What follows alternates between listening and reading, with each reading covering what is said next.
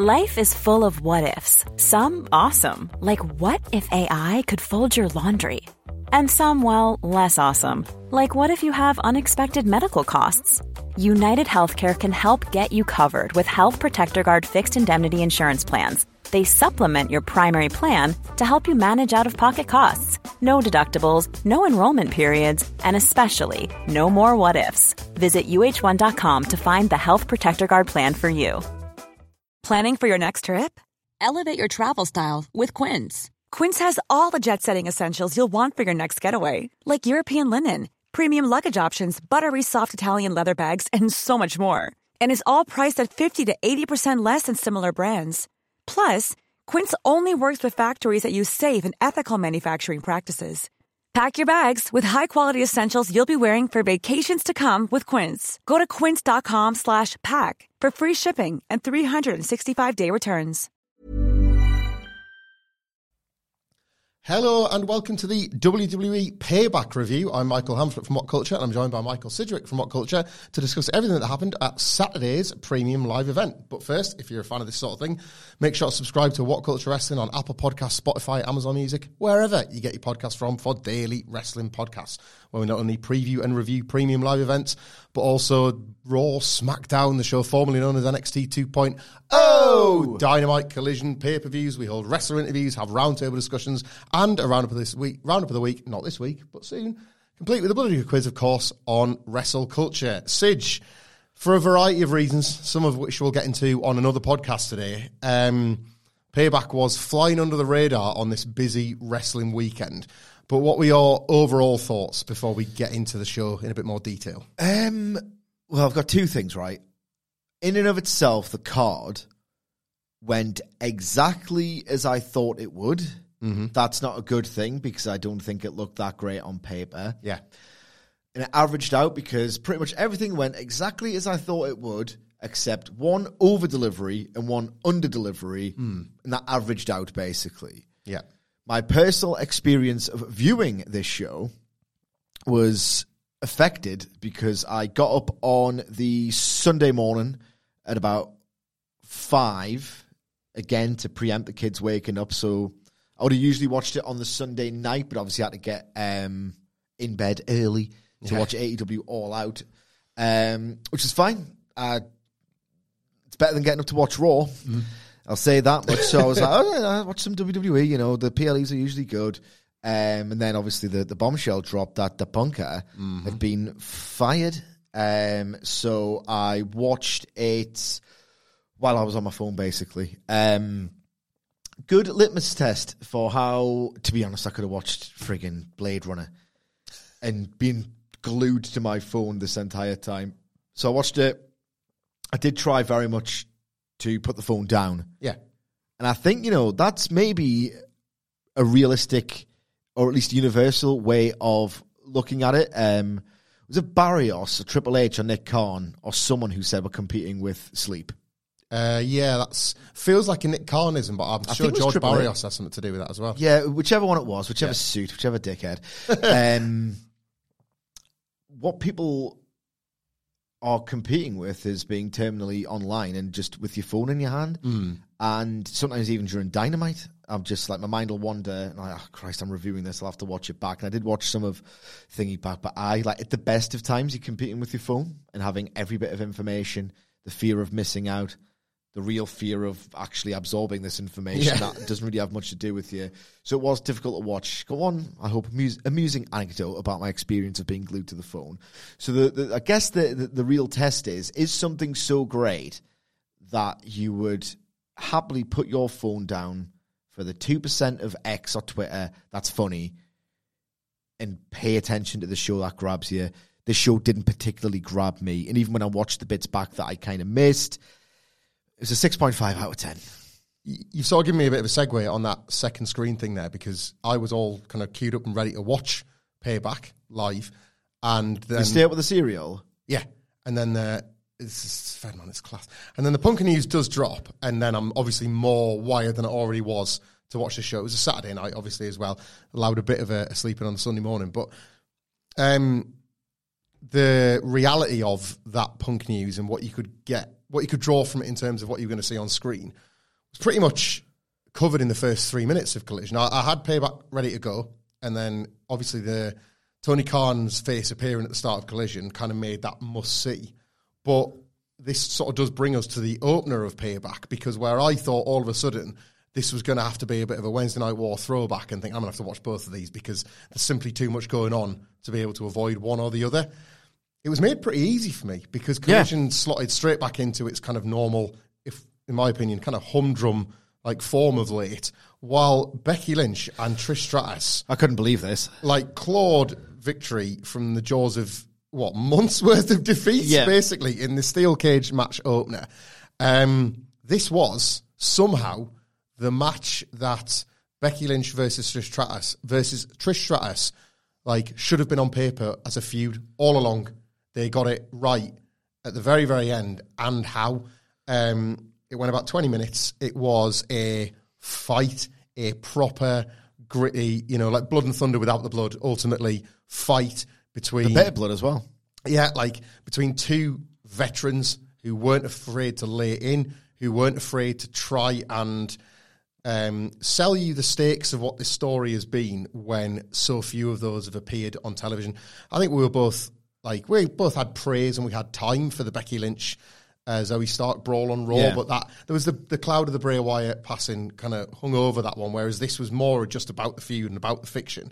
And I just I couldn't get over just how well worked and how well crafted this was. Trish Stratus was credited for years as being one of the generals, somebody that grew into that role in that division that got so little love in the early 2000s. And there was a lot of that here. Like there was a tribute that a lot of people spotted to Victoria with the Widow's Peak. Trish, uh, Becky Lynch responded in kind with the um, Twist of Fate, yeah. which was obviously a tribute to both Victoria and Lita having the first women's cage match on Raw, but obviously Lita was integral to the start of all this. Yeah. In a cage match where Trish made a return at the start of all this storyline. So it was kind of putting a bow on that. Then you just had the jaw dropping athletic feats of a Trish Stratus doing that falling back devil may care bump onto the side of the cage, taking a flat back. That was unbelievable. At a vertical angle on the side of a steel cage. What was great about that was you could see her feet were locked into the girder at the top of the cage but it's nonetheless just the riskiest thing going because if her feet slip out, she's just dropping head first to floor. Yeah. Like the guts on that were I, incredible. I'm very surprised they allowed it. Well, I know. It definitely felt like one of them, didn't it? Trish worked the bulk of the match with just like a golf ball sized bruise in the middle of her head, which put over those early shots as Becky were, was running a pillar to post with the steel cage. Um, look, it's a WWE cage match. Zoey Stark gets in to run interference, but ultimately that interference backfires and Becky Lynch is able to take her out, dispose of her, and get the win with a manhandle slam. Um, that's going to be the show, by the way. We'll probably not run through it chronologically, spot by spot, because we're working off memories from Saturday. But um, not only was that the end of this feud between Becky and Trish, but it seems like it's the end of Trish's business because she kind of went out the right way, putting over Stark, as she's tried to do throughout this program by taking a finisher at the very end. Like, what a staggeringly good bit of business this was. And if you'd only read about Trish Stratus' 2023, you'd be full of praise for her all over again, wouldn't you? Yeah, this was, I can't recall, and yes, I get, you know, undone by recency bias at times, right? I can't recall a salvage job mm. on this level ever. And that is because I have been so incredibly low on all of this since day one, basically. Like, it's one of those returns that you're just undoing your legacy. Yeah. You are exposing the level you are at. You're not just coming back and not being great. You are coming back and wondering what the big deal was. And you are coming back, if you're Trish Stratus, and you are kind of exposing that you were better than the rest as opposed to great. Mm. Because it's not just the, you know, Jesus Christ, I'm a dad bod, 37 year old who got gassed having a kickabout with my son on a football pitch yesterday. So it all comes from that place, all the caveats. But like, it's one thing to not be as sharp as you were physically. But if Trish was as good, and this is again, I've made this point, this program only ever works if you can show what the company's telling that you're a legend. Mm-hmm. And it's one thing for her to not be physically what she was, but to not be able to have a level of craft and smoke and mirrors and to not be able to, you know, do some really cool, masterful vet stuff in the spaces between moves. I saw none of that from Trish Stratus from what WrestleMania to now. Yeah.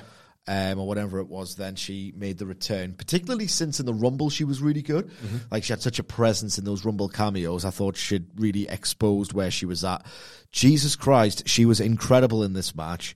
Like that is one of the best over deliveries ever. That bump is going to be iconic, rightfully so, so committed. But you said the word craft earlier. This is one of those matches that I just love where you can tell a lot of care and effort has gone into it, but by the same measure, you can't see them ticking off the boxes. Yeah. It feels immersive. It feels like they're in a war, basically. It felt really rough, this, but mm. in the best possible way. And just considering how rough is the word some of her stuff has looked, I can't think of a more inch perfect superplex bump Oh, it was gorgeous. where it was like she could not have landed on the largest surface area of her back with more inch, no, millimeter perfect precision to the point where you capture all of the danger and you just kind of know it's perfect at the same time. Um, I've got no complaints with the interference. That might be because I've been conditioned to just expect it when they tell you to not expect it, which is an insult to my Yeah. intelligence. Um, but I, they went a long time and kept my interest. Like, I put down the phone for the vast majority of this when the biggest bombshell of the year just dropped. And if you would have told me a week ago you would do that during Trish Stratus versus Becky Lynch, which has been an overwhelming dud of a hmm. program, like that, not just a bad thing in and of itself, but like pretty much legacy legacy destroying stuff. Legacy destroying stuff. If you had that image in your mind of Trish Stratus, it has changed irrevocably since she made the return, and it's now gone all the way back Yeah. again. The fan cam footage of her telling that fan to shut the f up as well. Like, Amazing. oh my god, that she just felt like she was just in the mood. Had no time for the doubters. Knew exactly that she was going to turn it on. I can't speak highly enough of this match. it really struck me halfway through this just how much I still really quite deeply care for Becky Lynch, and I was starting to pity her in this feud. All the wrong emotions for a character like the man and like that babyface character that she portrays. Not only was I not believing it, but I was starting to see something that she wasn't even attempting to portray. Yeah. So I'm hoping off the back of this, as you say, like it has come in one match all the way back around. So Becky Lynch should have been like elevated by this throughout gradually, segment by segment. Instead, she's been elevated by the power of this match. Yeah. And let's, it's almost as if, well, we got where we needed to, and now she moves on to the next thing, having vanquished Trish Stratus and kind of like taken her place. You just have to, it's incredible how much you have to men in black yourself for like almost three months of work. Well, that's the thing, right? I when I watched Payback, particularly this match, not really the rest, even hmm. though there was one great match elsewhere, and all in and all out, I have this weird, like, crisis is way too strong a word. Think of a softer synonym of crisis, right? Because I'm watching just some of the effort and the detail and the craftsmanship of some of these blow off matches, and you think, I get this feeling bone deep when I'm watching them just strut their stuff on this pay per view PLE stage. Do I need to be less exacting in my criticisms when I'm watching on TV? How could it be so good? And is the key difference just the wrestlers wrestling and being great at their job? Is the booking that bad, or should I be a bit kinder? Should I realize that maintenance is needed after all? No, just the, the magic, the discrepancy between the magic I feel at a weekend and the humdrum I feel midweek. I don't think it's ever been as stark. I, I mean, there's going to be more of that in the All Out Yeah. podcast as well, isn't there? Yeah. Probably on this feed as you listen to it now. Uh, you've talked a lot about whether or not you were looking at your phone or not. Oh, yeah. Um, John Cena was out next to talk about being the guest host for Payback. That was announced as part of his SmackDown return on Friday. Um, and he was just doing his usual sort of hot dogging thing. And then he revealed, um, as The Miz came out to interrupt him, uh, and they had their like long tenured back and forth at this point, that he was going to be the guest referee for LA Knight versus The Miz, which was up next. Um, and this kind of became a triple threat's not the word, but you were kind of asked to focus equally on all three men, very weirdly here. And in order to do that, WWE and Triple H or whoever elected to slap an extra like seven or eight minutes on a match that An extra 10. barely had the well, yeah, barely had the potential to achieve more than a fiver on television. Um, LA Knight defeats the Miz uh, in a match that was, I think personally, too much in the way Tedious. of too much in the way of exposing what LA Knight can't do rather than illustrating what he can. But try to hide that by having him constantly confront John Cena, and at no point, which I think is a benefit, at no point cower in the sheer aura of John Cena, or like he kind of refused to get overwhelmed as Austin Theory did earlier this year, as Roman Reigns infamously did in that disastrous 2017 promo exchange, and Baron Corbin in the cowboy hat match.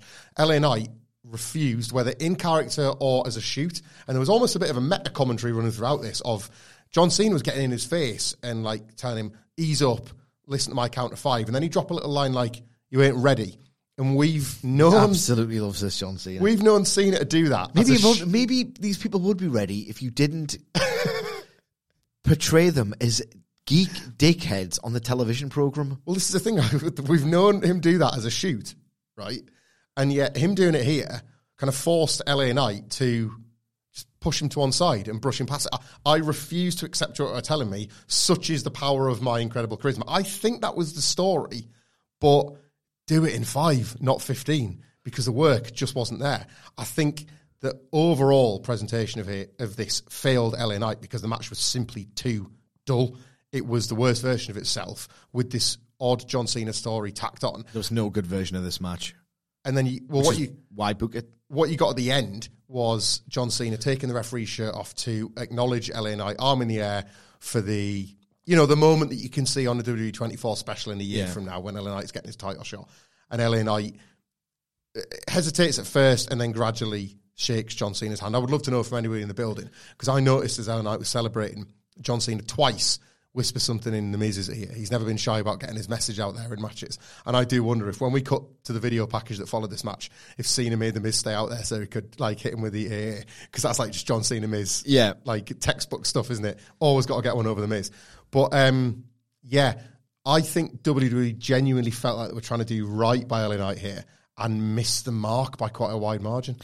I did not consider that take, and I really don't hate it at all. I think it's quite astute. This was so drab when John Cena wasn't there, and when he was, I was just so distracted. like, He's such a giant pissy baby thing, is he? Like he just I just hate him. he steals so much focus. He's just him. I just do not like watching him. Never have. the codes on rare could be- occasions. oh man, like could get you tingling, couldn't it? could. It could. That's the thing. In the best possible spots, mostly when he's going against my favourites, that's the magic Hmm. of John Cena, where I'm allowed to hate him or it's acknowledged that, you know, there might be someone on par or who you like more. My God, 16 friggin' minutes of this. Unforgivable. Um, every time John Cena wasn't acting with LA Knight, I ju- it was your great savage put down of the quintessential WWE TV match. There are just some moves happening in front of me, and the fans don't really care. Hmm. Like everything was so flat. Everything was in this same tedious gear. There was no snap. It was it was one of those matches where it's so much easier because it was nothing to say what it wasn't. It wasn't snug. It wasn't dynamic. It didn't build. It didn't escalate. Like a lot of the work just looked rehearsal tier. Like, Laurinaitis pilled Mr. Kennedy work. yes, just they are in the same gear. It's methodical. There's no real animosity. There is no emotion. There's no flash. There's nothing to this whatsoever. I struggle to form a thought other than I'm bored and I'm looking at punk news on my phone as I watch this, or rather, barely watch it. And it's one of those I was like, do I go back and watch this and be fair, or did I get the gist from listening to it? Um, a bad, bad night for LA Knight, even with the Cena involvement, even if they were telling a nice story. That, as you said, was a meta acknowledgement of this was like a better endorsement in theory than the handshake at Yeah. the end. Dad got nothing out of this. Um, a bad night for LA Knight and a bad bit of matchmaking because the promo battles were always going to be really fun, and they mm. were, and they were rightfully praised. you don't book this when you know it defines, epitomizes, and then the bell rang. Like you asked me about my philosophical difference between AEW and WWE last week, and this mm-hmm. is a great, very timely example of it. If AEW are booking this, right, they are stepping it up. The, They the Miz is probably a manager for a better worker. You Uh-huh. the exact same promos, but he's got a guy repre- that he's representing. given his age and his limited range of movement, mobility, and he's got no snap either, really. Look at how AEW presents agents, allows him to work. Jeff Jarrett. How is his stuff so much more entertaining and lively than this when he's got so many years on that barometer? Is that it? Mileometer, whatever it's called? I don't Yeah. drive. It's still it's still clotheslines and headlocks more than anything else. Isn't Yes, it? yeah. but they do add-ons. They have managers. They have seconds. They have stables. They have all these smoke and mirrors tricks to make Jeff Jarrett matches feel so animated and lively and entertaining. Like it, this just reminded me how cheap and sterile this company is, and how much of a lack of thought courses through it to its detriment. Like, have some fun with this. Like, maximize the positives, hide the negatives. Instead, they just put the negatives on show for an unreasonably long amount of time. I don't know what you do. Like, you are paying a team of agents like a combined seven figures easily, I would hmm. say. There's loads of them, and they've got to be on six figures or Yeah. at least 90K. Yeah. There is a million dollars of potential ideas, right? And this cost zero dimes. You know what I mean? Yeah. What are they getting paid for? If they can't, in WWE no less, which is meant to be the height of bollocks, the height of distraction and loud noises and all the rest of it, how have they put this on a PLE, especially when LA Knight's got as over as he has? Mm. Maybe, and I'm not saying LA Knight's that bad because he's a star and maybe that. I'm not, I'm not sure this has answered the question. Like another He's month, never had a another month match. passes, and I still don't know where the He's never had a good match. like nobody is. Everybody is saying, everybody's saying, oh, you got to push LA Knight, but nobody's being specific about the level with which you push him to because I don't think anybody knows, and this continues to not really answer the question. Yeah. Nah, inconclusive. He, he can't work a good match, and he's put in a position to work the most nothing match ever. That is bad booking. Victory lap for the Dadleys next, Sidge, because we both agreed that basically the wrong man was in the middle of the right story. That being Austin Theory oh, getting Oh, his God. rematch against Rey Mysterio for the United States title, as routine a title defense as you'll ever see from a Rey Mysterio.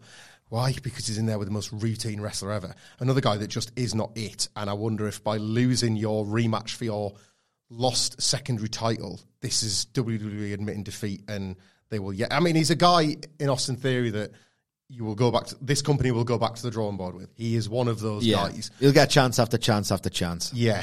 Um, the commentary halfway through this match, I recall Corey Graves being like, Has anybody ascended quicker? This is so funny. Has anybody ascended quicker than Austin Theory? That's just one of those generic Yeah. WWE copy lines about saying a guy, you know, that's just risen through the ranks, uh, incredible rate. And Michael Cole was like, Nobody, Corey, except one. Randy Orton. And it's like he's another guy that would just go through years at a time of being dishwater dull before having five hot minutes. So, like, that's Austin Theory's lot in life. Expect us in 20 years, hopefully, if we're still doing this, as even more cantankerous versions of ourselves. We'll be talking about 20 years I've been watching Austin Theory have Austin Theory matches. Austin Theory could work for a million years and not do what Randy Orton has done in this business. And there's Brezhnev. And I don't even like what he's done in this business. But uh, here was another one that, you know, maybe it was bland on purpose because you had plenty of time to see the Cinnamon Toast Crunch branding around kidding? the ring on the big screen. Like, got there and uh, bore the tits off them, guys, because there's a $50 million cereal advertisement here. Because now what happened? And um, I mentioned nothing happened in the match because all that matters was what happened afterwards. Rey Mysterio wins in, like I say, a routine television defense for Rey Mysterio that happened to take place on a PLE. And then the LWO come back out and uh, Sage. Santos celebrates by putting Rey Mysterio on his shoulders. Oh, it's just like you always said. Just like we always said in these exact storyline. Not only that, uh, the vest law. Did you pick this up as Rey was walking to the ring? I did not. Rey was back in an entrance vest that Michael Cole New Japan and Progress devotee Michael Cole explained to us the last time he wore it was when he was teaming with his son, but he's had the stitching changed to scratch out Dominic's name. So now he's uh, because he's got a new son. Yes. Santos Escobar, and that cannot possibly go wrong. I think this is great, and I think it's hot, and I think the matches are going to rule. But it is such a shame that we had to sit through a ten-minute Austin Theory match in order to continue this on because that visual was had me fizzing. I think it was six, but I just felt ten. It's six minutes. This, and I'll Maybe Wiki's wrong. I'll pull up a match time and So I was I was interested in how long this match went, and I'll tell you why. So I've just watched um, LA Knight in the Miz, half watched it. All right, I go on my phone for my sins. I am sorry. I am meant to be a professional. Nine forty-five. You know, I did a news video about the CM Punk uh, news, so I had to be informed on that as well. Mm-hmm. Nine forty-five. 9:45. That makes it even more unfathomable because, legitimately, I'm on. I'm looking at the takes. I'm refreshing. Has the punker hopped on Instagram yet and said, "Hey, all I'm saying is that Tony Khan threw a monitor at himself to make me look bad because I'm great." Like, what has he said? Yeah. What has he said? I swear to God, It'd be like a picture of James Dean, wouldn't it, riding out of town? Or Yeah. something like that. Uh, Yeah. I swear to God, I was either so unmoved by what was happening on the TV, which I watched, by the way. I wasn't like, um, it wasn't, my couch is opposite my TV lengthways. So when I lie on my back and it's in the corner of my eye, I sat up and watched it phone screen, phone screen, phone screen. I thought this was a squash match. it registered with me so like on it just didn't register me register with me mm-hmm. to such an extent that I blinked and missed it. I just thought it was a squash match because literally nothing that Austin Theory was doing in that ring that I watched through a television screen registered with me to literally any level that even though it was the white the how big's my telly? 42 inches or something and it's a mm-hmm. pretty small living room. So it takes up a lot of my peripheral vision. Yeah. absolutely nothing was striking or interesting or good that i was like oh like oh that caught my eye. That was a cool move. Or oh god the crowd really bought on that near fall. Or oh my god the crowd are really hating austin Theory. Quality sleep is essential. That's why the Sleep Number Smart Bed is designed for your ever evolving sleep needs. Need a bed that's firmer or softer on either side? Helps you sleep at a comfortable temperature? Sleep Number Smart Beds let you individualize your comfort so you sleep better together. JD Power ranks Sleep Number number 1 in customer satisfaction with mattresses purchased in-store. And now, save 50% on the Sleep Number limited edition Smart Bed for a limited time. For JD Power 2023 award information, visit jdpower.com/awards. Only at a Sleep Number store or sleepnumber.com. Life is full of what ifs. Some awesome, like what if AI could fold your laundry? And some, well, less awesome, like what if you have unexpected medical costs? United Healthcare can help get you covered with Health Protector Guard fixed indemnity insurance plans. They supplement your primary plan to help you manage out of pocket costs. No deductibles, no enrollment periods, and especially no more what ifs. Visit uh1.com to find the Health Protector Guard plan for you. Before we go any further, though, this show is sponsored by BetterHelp. Now, we all carry around different stressors. They can be big life worries or just, you know, little things like your favorite wrestler not being used properly. The thing is, when we keep them bottled up, it really can start to affect us negatively. Therapy is a safe space to get things off your chest and to figure out how to work through whatever is weighing you down. It is really helpful too for learning positive coping skills and how to set boundary. Therapy basically empowers you to be the best version of yourself. So why not give BetterHelp a try. It's entirely online, designed to be convenient, flexible, and best of all, suited to your schedule. Get it off your chest with BetterHelp. Visit betterhelp.com slash whatculture today to get 10% off your first month. That's betterhelp, H-E-L-P dot com slash whatculture. in this heat sequence to the point where even the noises, it was like virtual silence. Then I heard the bell. Yeah. I, it, he's the most no, I, the most nothing wrestler of all time. Do you think It's un, but I don't get it. Do you think Triple H sticks with him because it's him before he had Chyna? Triple H was fundamentally sound, but he was never getting over until Chyna. No, no, never, never. And people should remember this. Yeah, like had a good look, I'm half a gimmick. Again, recency bias theories, like wide in my brain. I'm trying to think.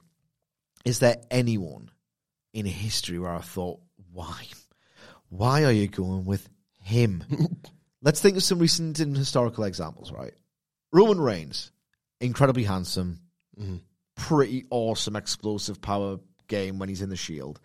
When he's a babyface and they're going with him, I understand it. He's so marketable. He's so fit.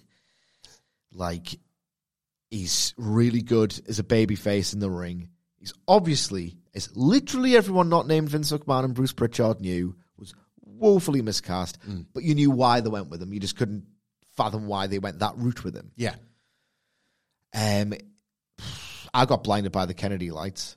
same. That baritone, that catchphrase, Yep. that desert of First guy to call his shot for wrestling. Yeah, I got I on. got it That's with him. commitment. You know, Scorpio Sky is the AEW example where a lot of people see him do things on collision or whatever. And you think, why? You kind of know at this point it ain't going to happen. If it was mm. going to happen, it would have happened already. And then he had that woeful TNT title reign. He still cracked me up on more than one occasion when he was in SCU. Still worked some great tag matches for his time. Like, does some stuff that I think is really cool and snappy. What has Austin Theory? What has he ever done? I've seen nothing in him other than he's vaguely composed and telegenic when he's on the microphone, I guess, and mm. his fundamentals in terms of he's probably safe as houses. He's got the odd cool PWG move, but who doesn't, man? Yeah. who doesn't? I will never, ever in my life get what they think he could be. You know, when you see like a wrestler you like and you think, why aren't they going with him? Mm. And then you see CM Punk in 2007 and 2008, and you think, I love him. Wisdom that you uh, accrue years later, you go back and you see a guy who is not, doesn't have the look that he has in the straight edge society. He doesn't have that bite that he has in 2011 yeah, and you go uh, and you with maturity comes wisdom and all the rest of it. You go back and you watch the punker in those woeful matches with Johnny Nitro. You see him be good, not great as a babyface in 2008. delivery Wooden delivery. scripting. He's a bit too caustic with it as well, in a way that is him but isn't.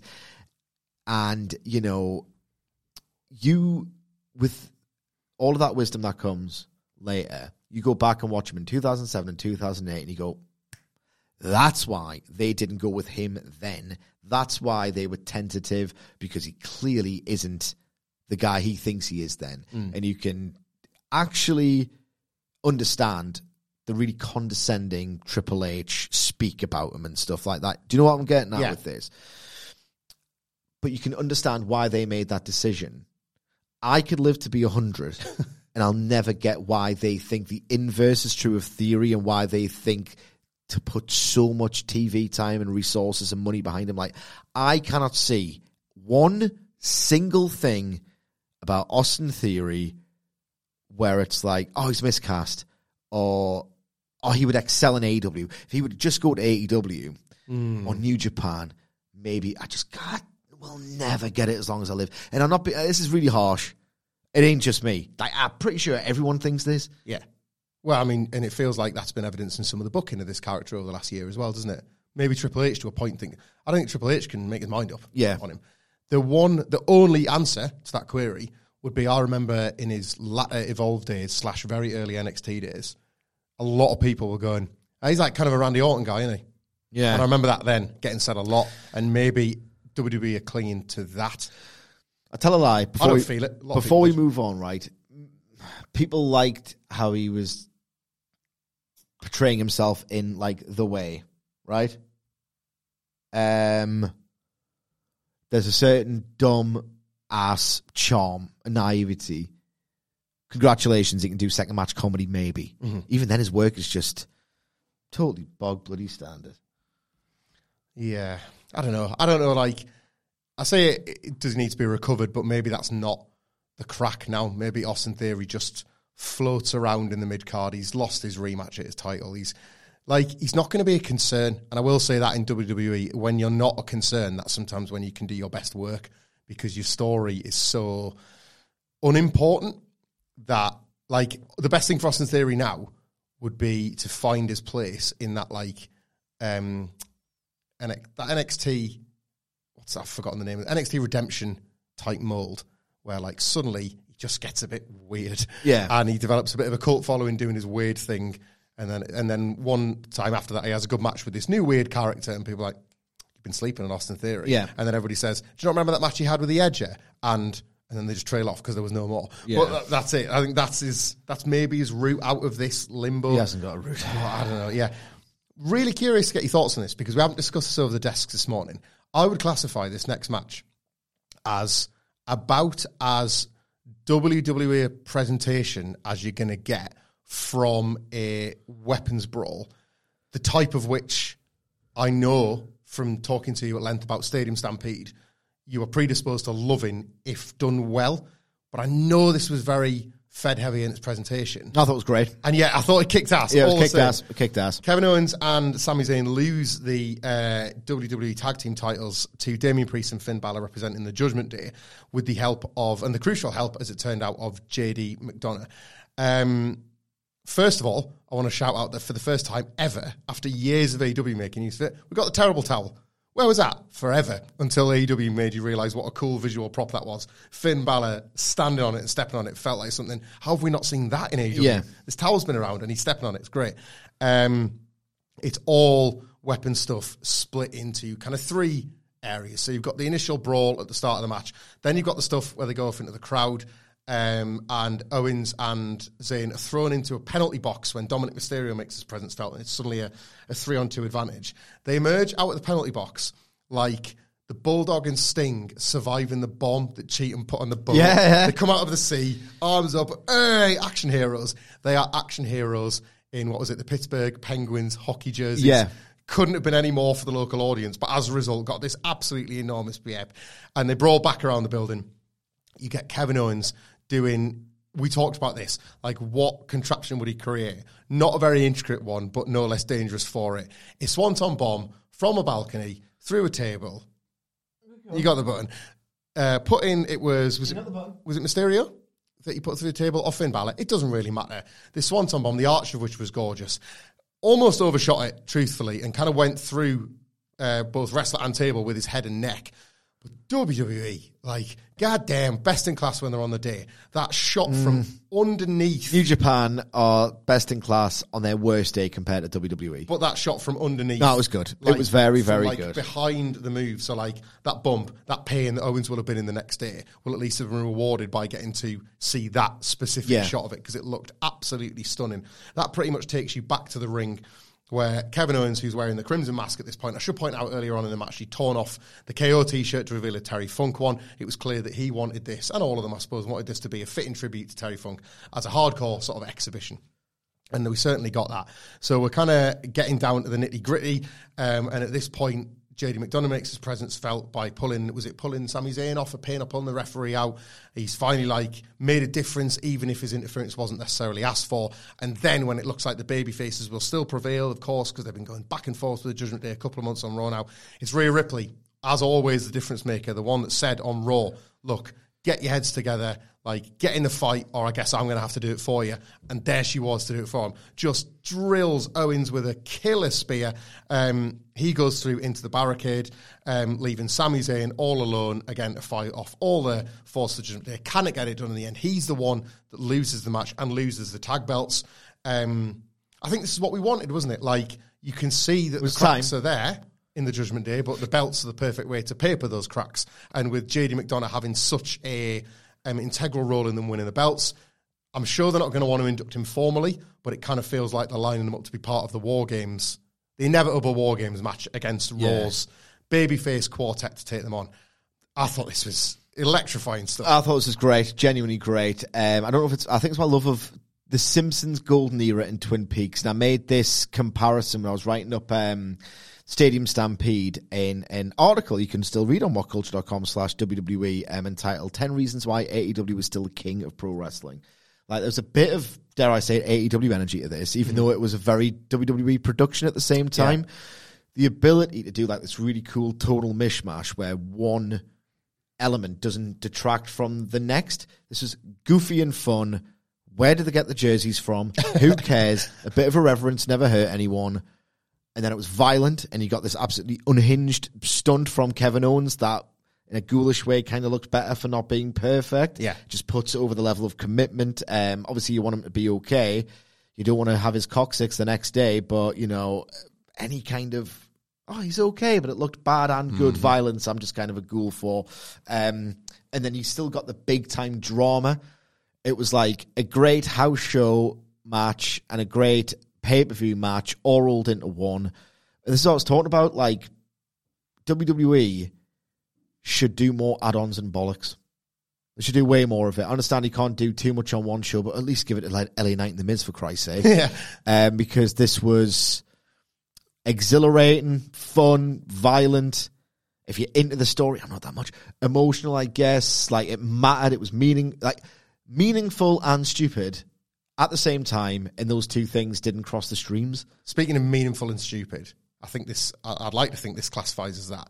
So we're not going to do a raw preview today. We won't have the time, unfortunately. All out pay per view review on your feed as you listen to And this. the news. And And the news. list each. Indeed, yeah, oh yeah, we've done loads of content. Don't get me wrong. We just, as a result, can't fit a raw On whatculture.com slash WWE and YouTube and What Culture Wrestling, wherever you get your podcast from. It's all there. Google it. Meaningful and stupid. The Judgment Day turning those blue and red belts purple on Raw tonight. I mean, can you mean? Oh my god. Like the shot of them all with the gold and the briefcase, they've got the lot.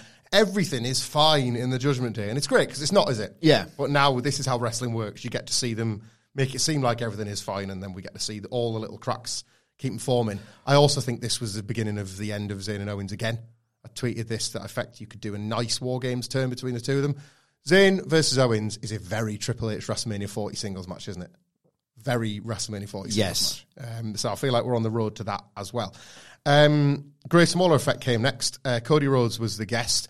Uh, it was all kind of run of the mill, and then I I took this as a bit of a twist, quite honestly. Grayson's taking the piss out of Pittsburgh. Cody is taking the piss out of Grayson Waller a bit. Veered slightly into that last infamous AEW promo, didn't he? Yes. Um, straight out the performance center. You're gonna do great, kid. Keep working on the hip toss, all that kind of stuff. Ruffling the hair um, and then reveals that he's been pulling some strings backstage with what limited power he's got. He's been watching from afar, and he's brought Jey Uso to Monday Night Raw. Um, if only the draft was a thing, but never mind. It's not. Who Oh, cares? Cody drafts the rosters. Uh, Cody gets, uh, sorry, Jey Uso gets a massive response, um, and uh, Grayson then sort of like tried to have a few digs at Jey Uso, and Jey super kicks him, uh, and you know the fans are buzzing to see Jey Uso back. It's only been a couple of weeks that he's been gone, but nonetheless he got a big call. This is like I'm not going to say that this is like a fantastic bit of booking or anything, but Triple H has kind of done it again, hasn't he? Because Dominic turned on Rey at Clash at the Castle, and Rey begged to go to SmackDown to avoid having to fight his son, and he got them to WrestleMania. Yeah. I, it's happening again, isn't it? It's weird. I don't hate this twist. And it's one of those where I thought, hmm, maybe the bloodline story isn't completely finished and they've got a fresh idea. Terrible. Oh my God. What, like, that's the thing though. At least Jey has got a connection with the audience, even though I think his acting subjectively is pretty horrible, right? Um, watching Jimmy and Solo Oh boy, anchor this thing on Fridays is a big risk. mm-hmm. A big, big risk. Um, obviously, the draft being what it is, worthless, means that Jey's probably going to be on SmackDown just as often, or kind of going to have to be because watching Jimmy and Solo anchor this bloodline material is like NWO Black and White yeah. with Horace Hogan and the Disciple. The Bloodline B team. Christ Almighty. Uh, aye, we'll get to Jey Uso tomorrow, I guess, on the Raw review. Um, see what he gets up to starting life on Mondays. Right, going to cut to the chase with this. Rhea Ripley defeats Raquel Rodriguez, uh, women's world title. How was this rubbish? How was this rubbish? I don't Because. I haven't built Raquel Rodriguez. it seems that way. And I was fooled. I was taken in, I guess, by the build. I was trying to work out if fans were just knackered from the um, tag title match, but then the Grayson Waller effect was put in to negate that. You know, that's I Mm-hmm. can't fault whoever laid this out. no. Big Uh, Papa. Big Papa. It was just power offense. Raquel makes comeback, hope spot. Rhea cuts her down again. Raquel makes the final one. Is she going to win? There was nothing nefarious. Dominic Mysterio was there, but Raquel took him out with ease. And you know, you can say a distraction is a distraction is a distraction, but I wouldn't say he was integral to kind of making Raquel feel like, and she will, it's WWE, but make her feel like just give me, just give me one more go. Like I ran you so close for twenty really boring minutes, so I know I can do it Yeah. again, and this time get the win. Ah, I thought like we've seen them batter each other in NXT. WWE lent on some real life story between these two. I think pre WWE maybe they'd like work together, and obviously you know they were of similar stature, and they're kind of in a way they're kind of vying for that one role. WWE only allows for one like monster figure in its women's division, doesn't it? Yeah. And right now it's, it's these two. I, I don't know how this was as bad as it was because I thought even if Raquel wasn't ready, that's kind of what Rhea does. She just elevates this stuff. She has these like hard as nails fights. I thought this had an out. I again, I have nothing to say about this. WWE has got such a knack of like just I cannot explain how nothing what they do feels like. I'm very tired. I'm sorry. It's been a long weekend of early starts. I'm trying to better articulate my thoughts. I felt nothing and struggled to find anything to say. It's one thing where it's like, I don't feel anything for this match for this reason, this reason, this reason. As you said, it was just so nondescript. Mm. It was so structurally, like, it just looped. It went too long. The fans don't, didn't buy Raquel as a challenger Not once. once. I think possibly because she's just been her role is smiley person who teams with people randomly. She does not feel like a character. She does not feel like a human being. Um, they haven't built this. They didn't build it badly, but they didn't do enough job. There's no conviction there, and even a well worked match can get a pretty tepid crowd response. This is just nothing and a lot of it. Yeah, I can't. What else can I say about this? Just No. no one cared. I was among them. the second of Like they worked hard. aye, but like It still wasn't dynamic or lively or not. It was nothing. Again, nothing. every wrestler always works hard. I know. I know. That's, That's the thing. where we're at. I would classify this as the second of three matches that got a minimum of five minutes too long um, on this card, and Seth Rollins versus Shinsuke Nakamura was the third of the three. This really had its moments. Um, Nakamura, as he has been throughout this story, got that like awesome. Um, I was going to say animated, and I mean anime. the, uh, like that awesome anime entrance. It's kind of just Cartoons, as Andy Murray calls them. yeah, like yeah, he got that awesome Simpsons entrance. Yeah. um, and this was part of this one month rebuild of Nakamura as a threat, which I think has been super impressive in segments. And was a bit of a letdown in the match. Yep. like Seth Rollins. Look, I will say this for a guy that has been dancing around as some Joker, come Elton John, come whatever, as that has gotten him over like never before. Seth Rollins. I have bought in the last month that it turned out that all along this guy had Matt Jackson's back. I have just accepted that, right? Yeah. And Nakamura has made a believer out of me. And Seth Rollins has shown weakness just by taking the glasses off and being himself. That is one of the benefits of this character, isn't it?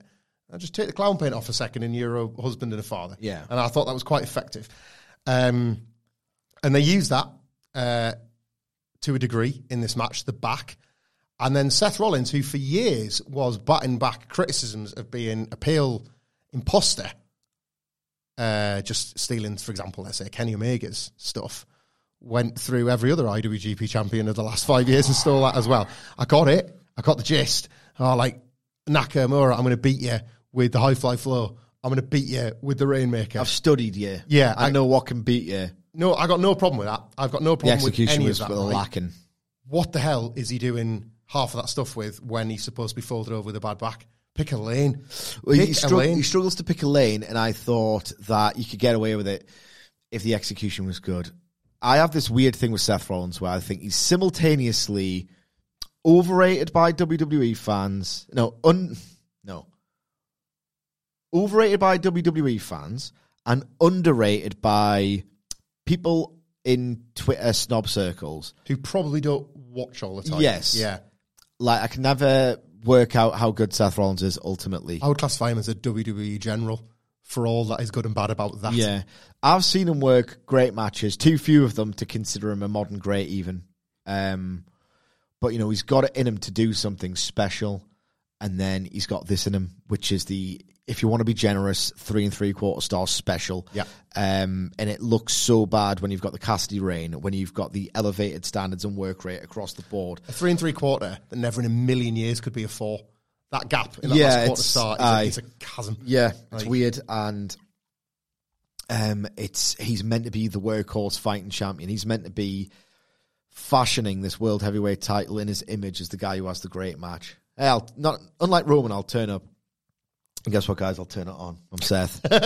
when this was one of those matches where it was pretty hard to pick fault, other than the sticking in the lane stuff um, where they did a lot of decent stuff in the right order, and Michael Cole and Corey Graves were adamant about the story they were telling, and they just kept at it and at it and at it, and then every now and then they would.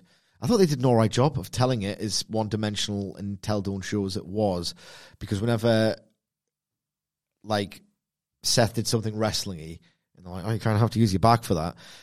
Corey helped us out. Corey would do all right, and Yeah. I'm loath to praise Corey Graves. um, but it was methodically paced. It was all very studious. It's all very slow burn. And then when he got to those big peaks, not a single person in that audience knew what a Rainmaker was, so why bother? You're not Or- playing to your crowd. You're not playing to your crowd at all. Nobody bought that. A title change was happening, so it failed on those Yeah. terms. So I so the three things I guess are my takeaways from this match are one, it was a bit boring and solid and perfunctory and right things in the right order without ever being electrifying or big. So that's one thing. Two, if you're Seth Rollins, and this is pretty bad crowd psychology, you're only going to get two reactions doing pretty lame executions of like the Rainmaker and the High Fly Flow. The High Fly Flow actually looked fantastic. He's got a great frog He splash. does, yeah, Strike that from the record. The Rainmaker was dying. But he had a bad back, so how's that? Yeah, the, the Rainmaker looked terrible. It didn't scan as a Rainmaker, did it? Yeah, it No. looked abysmal. Here's what he's going to get from doing that. One, no one in the audience watches New Japan Pro Wrestling, so they're not going to see it as this really cute WWE doing that callback because they didn't get a reaction whatsoever. Two, if you're a New Japan fan, you think, well, that's a pale imitation of a move that you cannot do. You are not Kazuchika Okada. So it failed on both fronts, mm. dismally. The third big takeaway is that WWE, you can't keep doing this. Like, WWE fans are so much more clever than people give them credit for, and maybe sometimes I've been guilty of that as well. They will not be patronized. They will not buy this Finn Balor Seth Rollins series as oh my god, Finn Balor for seven years has been stewing in his rage and waiting for the right moment to take it out. Yeah. This long simmering frustrations. Because those matches were not great, realistically. They didn't mm-hmm. get great reactions at Money in the Bank and SummerSlam. Yeah, you No, then they'll be on no one's match of the year list. hot two minutes because of the like Damian Priest teasers. Yes. Yeah. Different Like, story to what different story to the one they told. And turns out that if you just in what feels like a lifetime in wrestling for seven years, you just have Shinsuke Nakamura as um, just a guy. Credit Voices of Wrestling for that phrase because it's just so succinct and correct. Seven years of him being just there, just existing. And then for a month, you need a B level pay per view challenger. So you decide, right, okay, let's think outside the box and give him a decent presentation. The fans didn't really care. No. This was a pretty three and three quarter star with a lukewarm reception to it for the vast majority. Doesn't matter how much Michael Cole screams, you cannot turn it on for a month after seven years. It's unacceptable, and the fans told you on the night. Yeah, the best they can do. They're not going to reject you, but they're not going to accept you as a, as a, as a credible This will challenge. be on no one's match of the year list. Yeah. I, I, I have a like so just to sort of And that's what they were going for as well. Seth Rollins is the workhorse champion, and this is the Shinsuke Nakamura that we signed. And like to add, Was bit, it? to add a bit of detail to those that didn't see it? Like Seth kicked out the Kinshasa and beat him with a stomp. So if they're gonna go back to it, how? Like that's Oh, no, I'm no. stronger than your finisher, and you're not stronger than mine. That's that's as fine a point as you Yeah. can ever put on a wrestling match. I thought he was motivated for the first time in seven years. This time, you can't tell that story again. No, The next few months of Raw look pretty putrid for me. I, I, I mean, I, I, I fundamentally disagree, and I'm buzzing. But in terms of Seth Rollins' title reign, I'm not seeing uh, this as a success story yet. In terms of the premise of it, it is at least four years too late. Like Yeah. at least four years too late for Seth Rollins, who is not one of the best wrestlers in the world, and you know that's subjective, I guess, but he isn't to me. And when was the last time he brought the friggin' house down with a crowd reaction? That's what a main event talent should do, and he just doesn't do it. The best thing you could do for him is give him the loser of Gunther versus Gable tonight. Yes, Like whichever one of them doesn't have the Intercontinental title should just lose upwards into a world title program with Yeah. Seth. Give him something to do. Um, that's the thing. Gunther is still his USP. yeah, Is the big match guy. yeah. Um, let us know your thoughts, I suppose, on Payback, which, of course, conspicuous by his absence, Gunther and Gable, which will take place on Raw tonight. It would have been better for it, and everyone said it. Yeah, uh, that'll be featured in our Raw review tomorrow if we're able to do it. It's still wacky summer, remember? So we're still uh, plodging through that, but all normality will be restored in the next sort of few days. Um, if you did get a chance to watch this show and you weren't distracted by your second screen or collision or the punker or anything else, let us know your thoughts to it in the uh, message on X we'll put with this podcast plugged, where you can also follow us. You can follow Michael Sidgwick at M. Sidgwick. you can follow me at Michael Hamflett. You can follow us all at What Culture WWE. Thank you for spending your time with us today. As we said, the All Out review will also be on your feeds as you listen to this podcast now. And until next time, we will see you soon. Planning for your next trip? Elevate your travel style with Quince. Quince has all the jet setting essentials you'll want for your next getaway, like European linen, premium luggage options, buttery soft Italian leather bags, and so much more. And is all priced at 50 to 80% less than similar brands. Plus, Quince only works with factories that use safe and ethical manufacturing practices. Pack your bags with high-quality essentials you'll be wearing for vacations to come with Quince. Go to quince.com slash pack for free shipping and 365-day returns.